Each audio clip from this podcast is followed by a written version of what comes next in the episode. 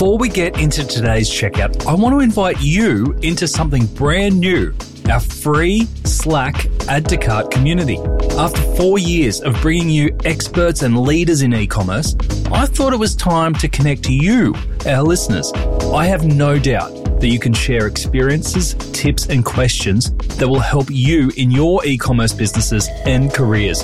It makes sense to bring you all together. If that sounds like a community that you want to be a part of, head on over to add to cart dot com dot a u forward slash e-commerce dash community to join. Welcome to the checkout. We catch up with previous Add To Cart guests and ask them five quick questions to get to know them better, and leave you with a little extra inspiration to get through your Friday. Here's your host, Joanne Hugh-Miller. Today's checkout features Pippa Hallas, C E O of Ella Baché.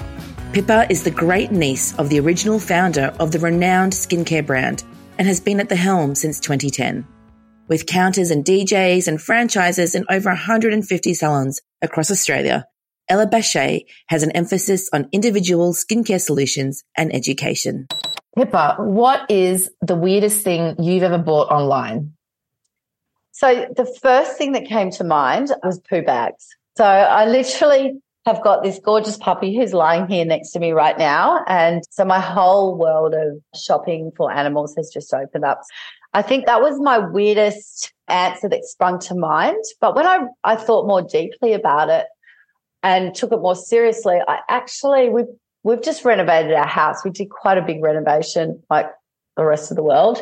And when I reflected on it, I pretty much bought everything online. Mm. I'm talking about floorboards and taps and doorknobs, and and it just made me realize how incredible the whole digital online, you know, shopping and what it, how much it's opened up to us. Yeah. Who would you say is your favorite retailer? Again, I, I really love this question, and I love this question because I love legacy brands that have been able to keep their relevance and reinvent themselves. And the first one that came to mind was I recently went to Singapore and went to the new shopping precinct at Sydney Airport and discovered this brand that had, I think, had reinvented itself called Loewe, L O E W E. Mm-hmm. And it's a Spanish brand, and it was um, started in the nineteen, uh, no, the fifteen hundreds, and it was built around, I know. fifteen hundreds? Yes, yes, around craft and products and artisan. And now it's completely transformed its um, in-store experience. The products are beautiful, and how they represent themselves online, I think that's really, was really cool.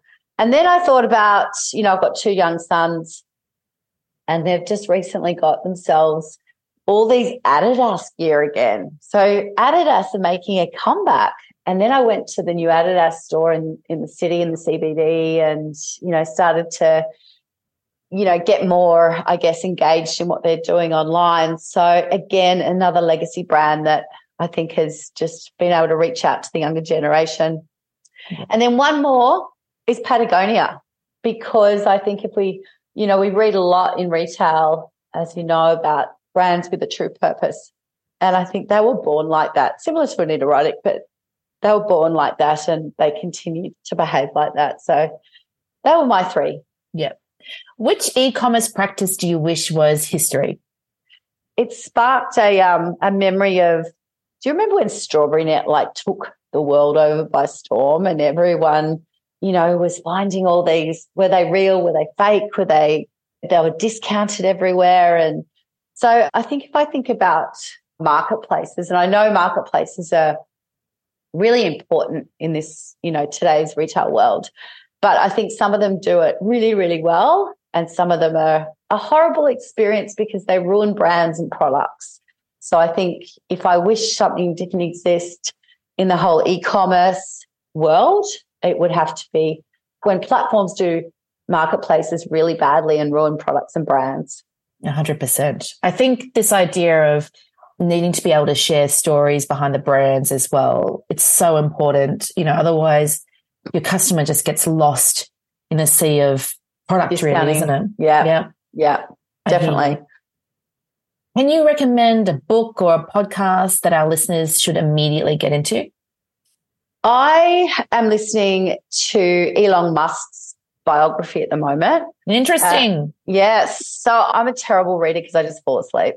So I listen to audiobooks. So I'm listening to, to one on Elon Musk, and honestly, I would highly recommend it. This guy is the genius of our generation and, and super inspiring. Wow. And lastly, finish this sentence. The future of retail is? The future of retail is really exciting. It's about digital transformation. It's about storytelling. It's about luxury. It's about the customer being king. And, yeah, I'm really optimistic about it. Amazing. Thank you so much, Pippa. Thank you so much, Jo. Love talking to you. You too. To hear more from Pippa, jump back into episode three hundred thirty-two, where Pippa shares the secrets to maintaining a legacy brand, how she executed the ultimate digital transformation, and why she chooses snow-covered Boston for business inspiration every year. Thanks for listening, and until next time, keep adding to cart.